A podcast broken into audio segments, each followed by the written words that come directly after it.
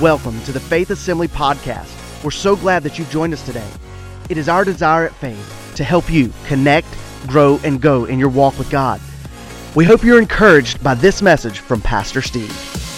Well, I want to I want to start with a question this morning and just to kind of acclimate you with this subject matter today. How many of you have ever been asked the particulars of a situation or or something in your life and your reply to that was, Well, I know how it feels, I know what it's like, but I can't really put it into words.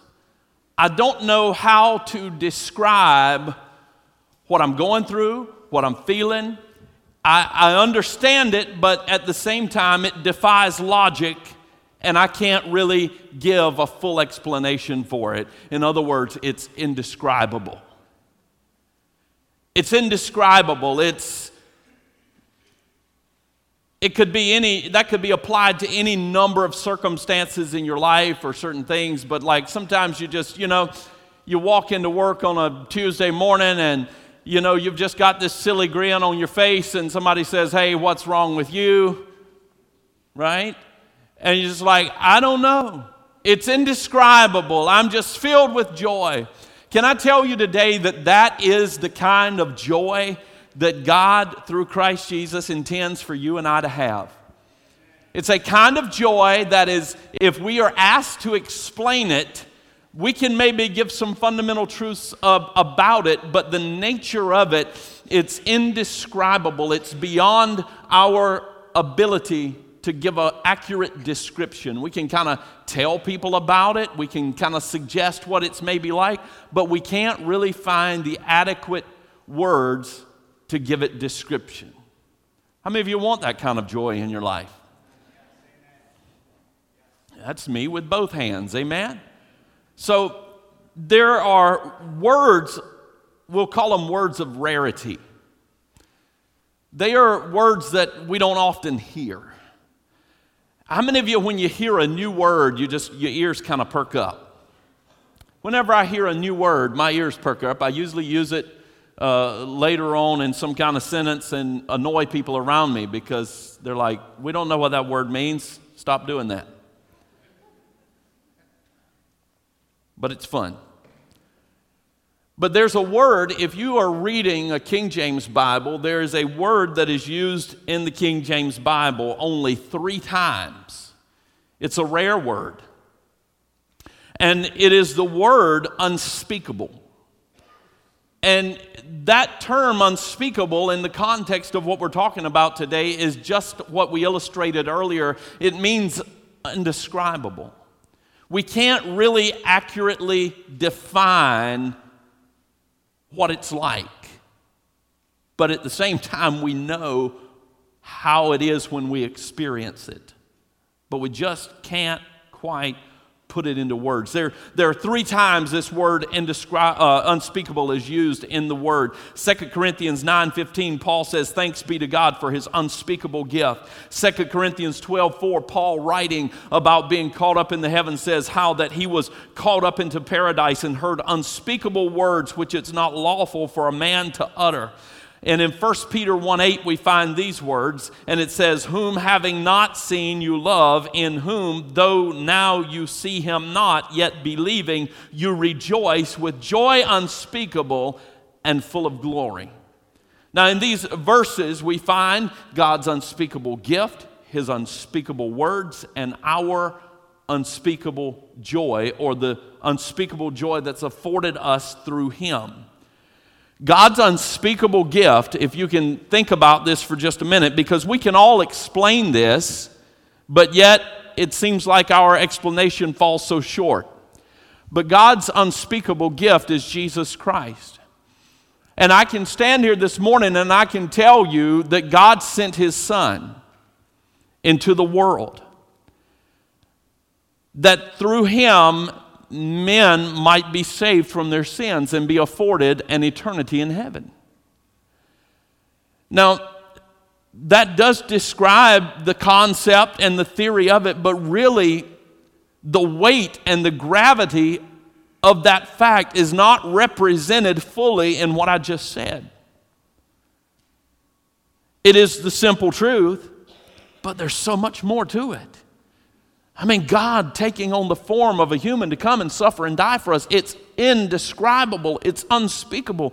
Paul said he heard words that were too sacred to divulge, and the joy that God wants us to have is so full that it defies description. So if you've got your spot there, 1 Peter chapter 1, I want you to begin reading with me in verse 1. And we're going to look at the word together this morning. It says, Peter, an apostle of Jesus Christ, to the pilgrims of the dispersion in Pontus, Galatia, Cappadocia, Asia. I'm sorry for coughing in the microphone. Sometimes I forget that it's attached to the side of my head, but uh, my, my apologies the elect according to the foreknowledge of God the Father in sanctification of the Spirit for obedience and sprinkling of the blood of Jesus Christ. Grace to you and peace be multiplied. Blessed be the God and Father of our Lord Jesus Christ, who according to his abundant mercy has begotten us again to a living hope through the resurrection of Jesus Christ from the dead to an inheritance incorruptible and undefiled and that does not fade away, reserved for you in heaven, who are kept by the power of God through faith for salvation, ready to be revealed in the last time.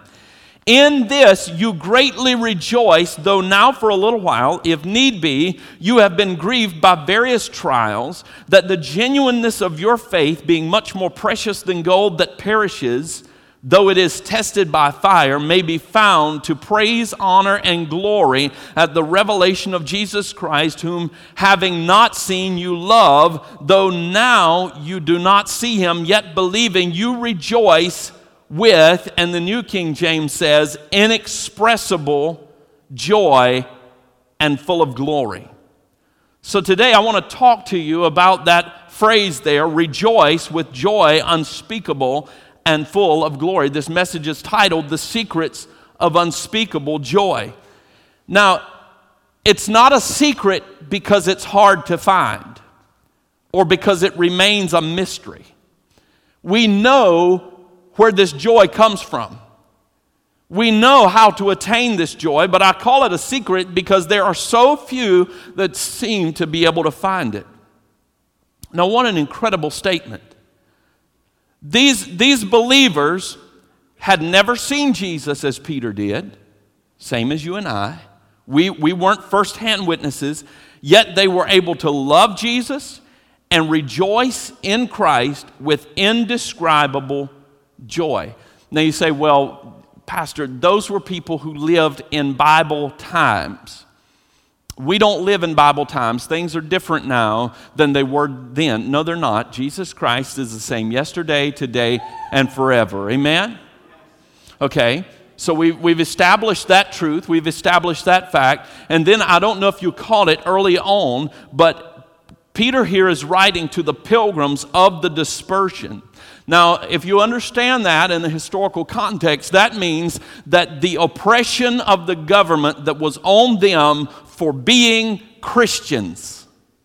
Dispersion, it means like when we say amen here today, we're going to disperse. We're going to go our different ways. We're going to be scattered. In that day, the church was under such persecution that the believers had to flee from Jerusalem. They couldn't stay in their holy huddle anymore, but they had to go and take the gospel to the far flung corners of the earth. They, they moved out and their influence moved with them. And they were a people under persecution. So you've got to understand here this is not just people who simply had it made and therefore they were filled with joy. They were people who were living under persecution. And Peter's writing to them and praise God because he has borne the penalty of the cross, and through him we are saved, and we can know joy, indescribable joy, a joy that is full, a joy that is rich, and a joy that is complete. Now, I want to I want to share with you a few things today because too often we base our joy on contingencies. Contingencies meaning if. If a certain thing goes a certain way, then I can experience joy. If a certain thing lines up in a certain fashion, then I can experience joy. I can walk in joy. But I want to tell you today that your joy is not based in circumstance, but true joy, the indescribable joy that Jesus offers us, is based and rooted in truth. And that's what Peter is sharing here with these people that it's, it's a fact, it's not a contingency, but this indescribable joy comes from walking in and living in the truth. So if you've gotten if you've got your bulletins this morning, there's some notes on the back. You're going to want to jot down these few facts here. And here are, the, here are the facts this morning. They had indescribable joy because they were born again.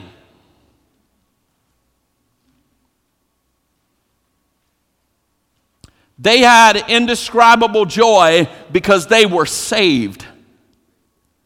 He writes to them and says in verse 3 Blessed be the God and Father of our Lord Jesus Christ, who according to his abundant mercy has begotten us again to a living hope through the resurrection of Jesus Christ from the dead. That's what it means to be begotten again, as Peter writes, is to be born again. It's what Jesus tried to explain or did explain to Nicodemus when this uh, religious ruler, religious leader came to him by night to inquire of him what did he need to do to have eternal life? In John chapter 3, we find these words. It says, Jesus answered and said, Most assuredly, I say to you, unless one is born of water and the Spirit, he cannot enter the kingdom of God. That which is born of the flesh is flesh, and that which is born of the Spirit is spirit. Do not marvel that I said to you, You must be born again. Church, you must be. It's imperative for you and I that we are born again. Let me tell you today if you're here and you're trying out church or you're watching online today, it's not enough just to simply go through the routines of Christianity.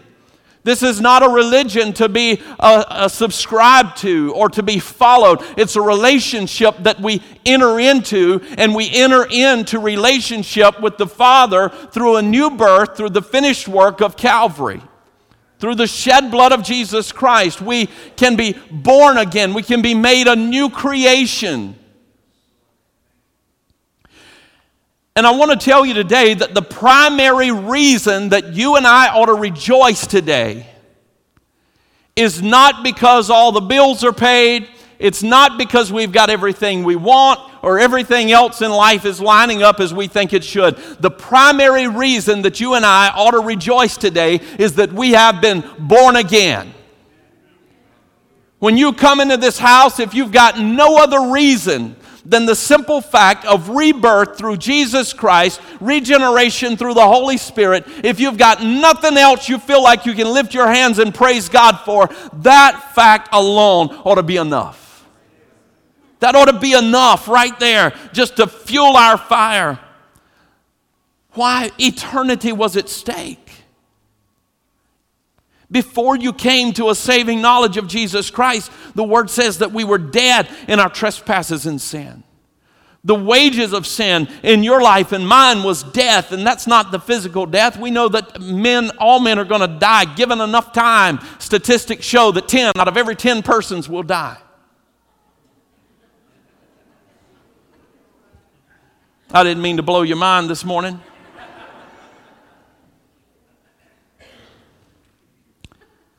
But when the Bible speaks of this death that is the wages of sin, it's talking about an assignment to an eternity of torment, an assignment to an eternity in hell, separated from the presence of God, cast in the outer darkness where there's weeping and wailing and gnashing of teeth. There was a time when the Lord sent out his disciples to do his work. He gathered up 72 of his followers and he paired them off and he sent them out and he, he gave them great power to do miracles and to see the power of God manifest through their ministries. And while they were out doing these things, they found out that what Jesus had promised them was true. That it really, it really worked just like Jesus said. And however, they came back to Jesus and, and they said, Oh, Jesus, oh, you should, oh, you should have seen us. You'd have been so proud. We were, we were speaking healing over the lame. We saw the deaf hear and the blind see. We, we saw all these miracles taking place. We saw people delivered from demonic spirits and set free. And in the midst of their rejoicing, Jesus taught them this powerful lesson. And we find it in, in Luke chapter 10, and it says this When the 72 disciples returned, they joyfully reported to him, Lord, even the demons obey us when we use your name. Yes, he told them, I saw Satan fall from heaven like lightning. Look, I have given you authority over all the power of the enemy, and you can walk among the snakes and the scorpions and crush them, and nothing will injure you. But don't rejoice because the evil spirits obey you, but rejoice because your names are registered in heaven. Jesus said, Jesus said that the primary reason that you and I have to rejoice is not because demons are subject to us in the name of Jesus. Not because we can see miracles happen, but because our names are written down in heaven. That is the primary reason for the joy that we have.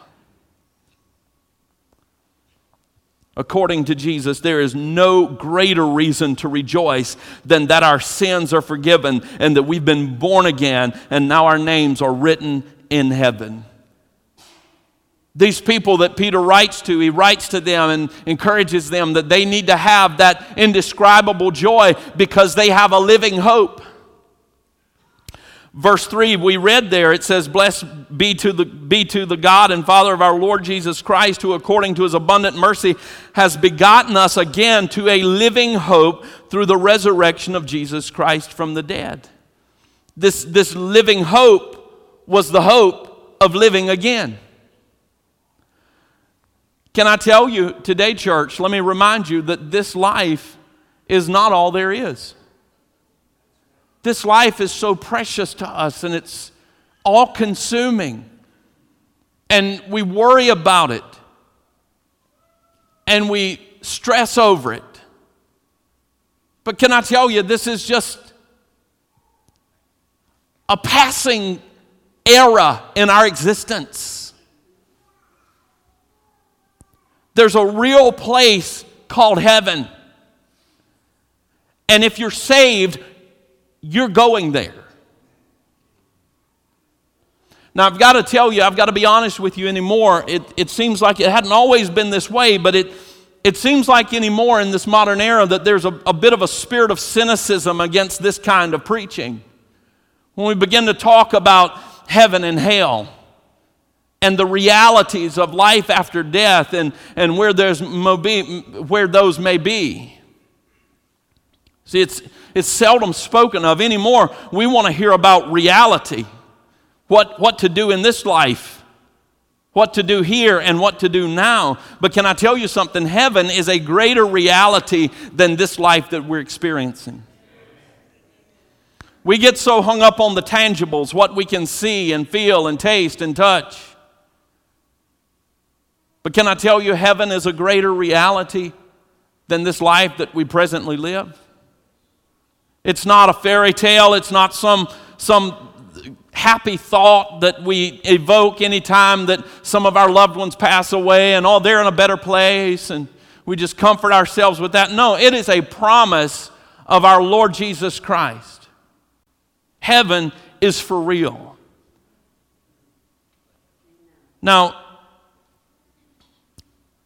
Sometimes we're just not spending enough time with the Lord to cope with life. And we spend so much time consumed with the here and now that we can hardly give thought to the hereafter. But I want to tell you today if, if, if the adversary is ever trying to rob your joy with all of the confusion and the chaos that maybe you call life right now in this moment, I want to encourage you with the thought that we're just passing through. We're just, we're just passing through. This life is not all there is. As a matter of fact, Paul took an inventory of his own life, and, and we find that in, in Romans chapter 8. And he says, For I consider the sufferings of this present time are not worthy to be compared with the glory which shall be revealed in us. For the earnest expectation of the creation eagerly awaits for the revealing of the sons of God. For the creation was subjected to futility, not willingly, but because of him who subjected it in hope, because the creation itself also will be delivered from the bondage of corruption into the glorious liberty of the children of God. I want to tell you today, church, whatever you're facing in this life, Paul says it's hardly worth your thought if you will just compare it to the hope that we have in Christ Jesus one day of having heaven as our home. We used to sing a song years ago, It Will Be Worth It All. When we see Jesus, life's trials will seem so small when we see Him. One glimpse of His dear face, all sorrows will erase. it's going to be awesome. They rejoiced because of their inheritance. Peter continues and says that this is to an inheritance incorruptible and undefiled and that does not fade away, reserved for you in heaven. Paul wrote in Romans 1 that God is incorruptible. Our inheritance in heaven is as incorruptible as God. That means that it's not liable to corruption or decay, it's imperishable. Our inheritance in, in heaven is as undefiled as God is, and He is pure, and He is holy, and He is righteous. That means that it's free from that by which the nature of a thing is deformed or debased or impaired. Can I tell you, when you get to heaven, it is not going to have been diminished in any sense from the way it was when John described it at the time of his revelation. You know, it's, it's something to see. Sometimes you're driving through these cities and, and these downtown areas and things, and you just see the what was once a thriving and, and booming place of part of the city. It's now run down, it's boarded up, it's graffitied over, and it's sad, and buildings are crumbling, and window casings are rotting, and window panes are broken. And it's been 2,000 years since Jesus said, I'm going to prepare a place for you. But can I tell you that its value, its beauty, its splendor has not diminished one bit since the time that he made that promise? Not one bit of it has been diminished. Our inheritance in heaven is as unfading as God. Our inheritance in heaven is reserved for us. That means that God personally attends to our inheritance very carefully. It means that He personally takes care of our inheritance. He takes it upon Himself to personally guard it on our behalves. Jesus promised this to his followers, and he said, Let not your hearts be troubled. You believe in God, believe also in me. In my Father's house are many mansions. If it were not so, I would have told you. But I go to prepare a place for you. And if I go and prepare a place for you, I will come again and receive you to myself, that where I am, there you may be also. They rejoiced in their inheritance. They rejoiced that heaven was their home. They rejoiced that all of this was brought to you courtesy of the shed blood of Jesus Christ, and through him we are born again, new creations with a living hope and a heavenly inheritance. Finally, we're to rejoice because we are kept by the power of God. Peter continues in verse 5 and says, We are kept by the power of God through faith for salvation, ready to be revealed in the last time. This is one of the most beautiful things about our salvation. You see, we are saved by grace through faith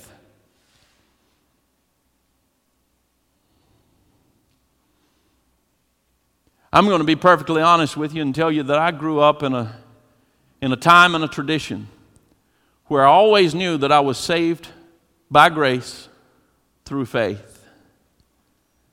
But I thought I stayed that way because I knew how to walk the line. And some of you know what I'm talking about. There was right, there was wrong, and if you stepped out of line, God was waiting to smack you with the cosmic hammer.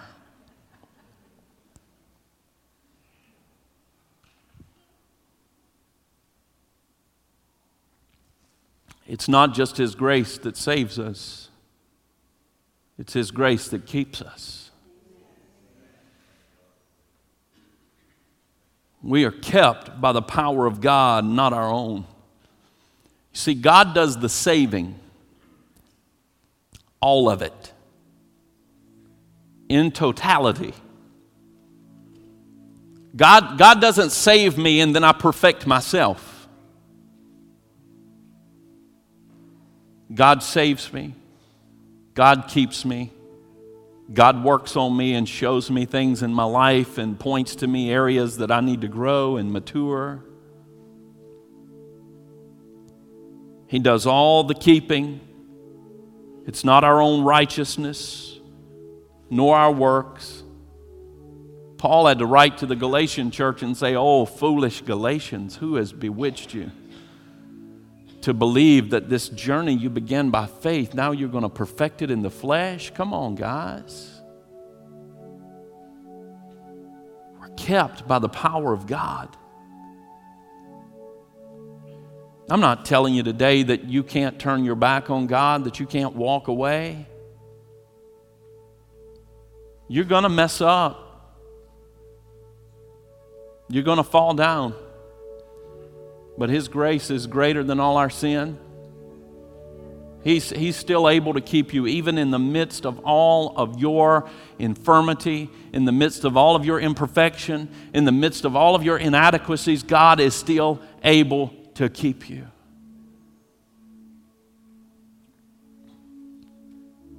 As a matter of fact, Jesus said, I didn't come to condemn the world, I came to give them life.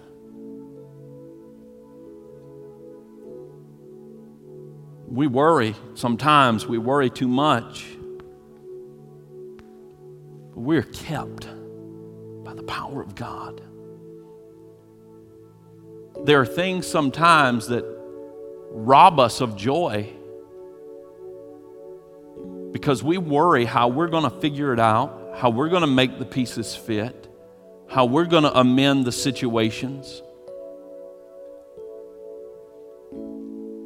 And we stay so tense and so stressed out. But Jesus said, Come unto me, all you that burdened and heavy laden, I'll give you rest. I want to encourage you today that if you're struggling in your spirit, rest in Him today. Rest in His goodness. You're, you're worried to death about what you perceive to be some imperfection in your life. Rest in Jesus. You're, you're worried to death about some shortcoming. Rest in Jesus. Yes, submit yourself to the work of the Holy Spirit. Allow Him to do something in your life to rectify those things and, and bring strength into those weaknesses, but rest in Jesus. You can't fix it.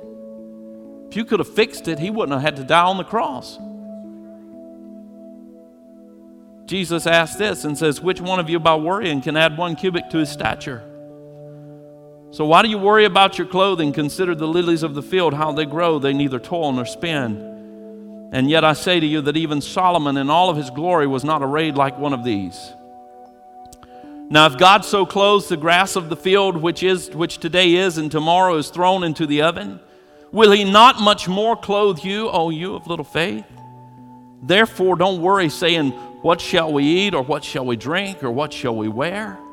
For after all these things the Gentiles seek, but your heavenly Father knows that you have need of all these things. Can I tell you today, church, He's keeping you? by His grace, He's keeping you.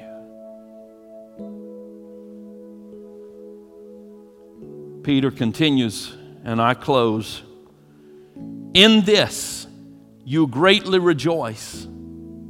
Though now, for a little while, if need be, you have been grieved with various trials, that the genuineness of your faith, being much more precious than gold that perishes, though it is tested by the fire, may be found to praise, honor, and glory at the revelation of Jesus Christ. In other words, not even manifold temptations can take away the unspeakable joy of belonging to Jesus.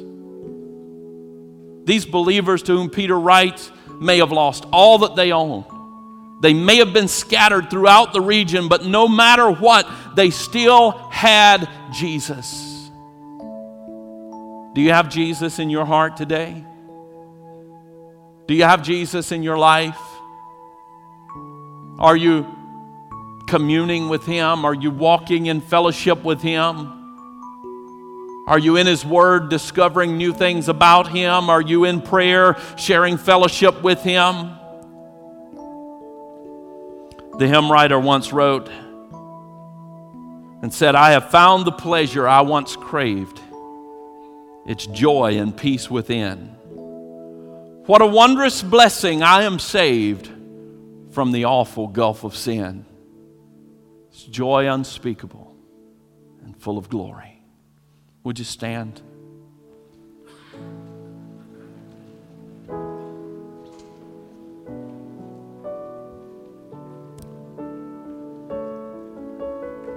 Lord Jesus, as we've spent the bulk of this week perhaps being thankful for the things that we have.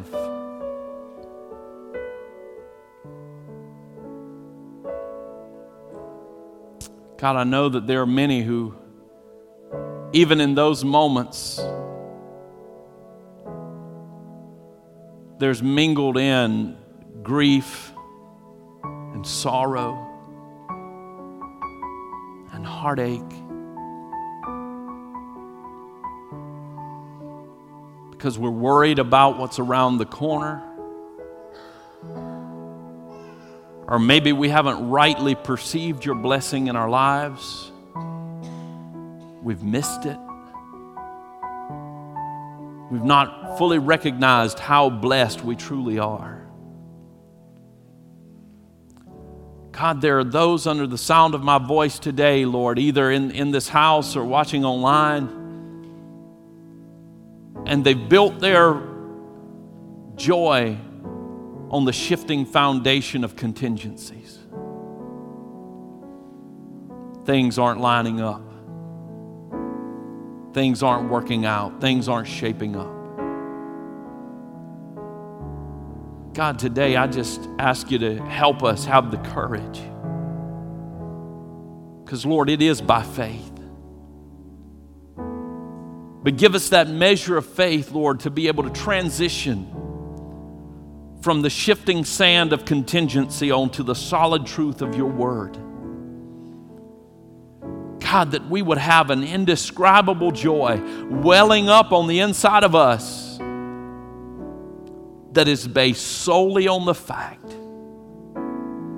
that you have loved us with an everlasting love, that we are born again that we have a hope of heaven as our home. We have an inheritance in you. God, that your grace is sufficient, that you're keeping us. God, help us to lay down worries and cares and rest in you. Things that rob us, Lord, those bandits that come and take our joy. Lord, help us to rest in you, God.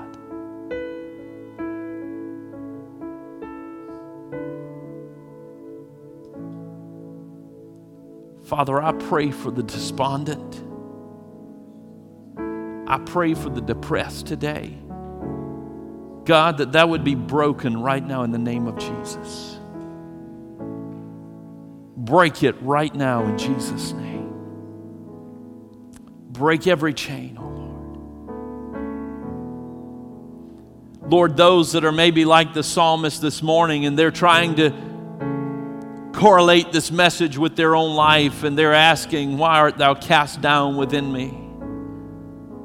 God, I just pray that you lift their head, oh God. Lift their heads, oh Lord. God, bless them in abundance today. Awaken them to the reality. Lord, help us to refocus on your truth and not the circumstance around us, oh God. And Lord, we'll be careful to praise you, to give you the glory the honor and the praise that's due your name. And we ask it all in Jesus' mighty name.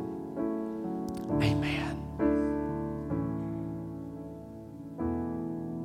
What we're going to do here as we close is our worship team is going to lead us in a song. And today, if, if you've got something on your heart, if there's something weighing on your life, and you would be so bold as to say, Pastor, I need a restoration of joy life and time and circumstance has been abandoned to me and I've been robbed of my joy, but today I want to leave this place with indescribable joy, full of glory. I want to invite you to this altar this morning. We'll have some folks ready to pray with you. And secondly, if you're in this place, well, actually, primarily, if you're in this place and you'd say, Pastor, I know things in my life aren't right. Things are out of line. I came here seeking and searching today, and exactly what you've been talking about is what I need in my life. I want to introduce you to my Savior. As a matter of fact, with every head bowed, every eye closed, if that's you, would you just slip a hand up right wherever you are? Thank you. Thank you. I want to pray with you that raised your hand. Father, I come to you in the strong name of Jesus. And I thank you for sending your son. I thank you for that indescribable gift. That, Lord, right now in this moment, I can confess my sin. And your word says that if we will confess our sins, that you are faithful and just to forgive us our sins and to cleanse us from all unrighteousness. Lord, we just confess right now that we're sinners. We need your touch in our lives. Lord, we, we claim that cleansing right now through the blood of Jesus Christ. We ask you, Lord, to wash us and make us whole. In Jesus' name, amen. We hope you enjoyed this inspirational message today. If you would like more information about Faith Assembly, please visit us on the web at faith-assembly.org. Thanks again for joining us, and we hope you have a blessed day.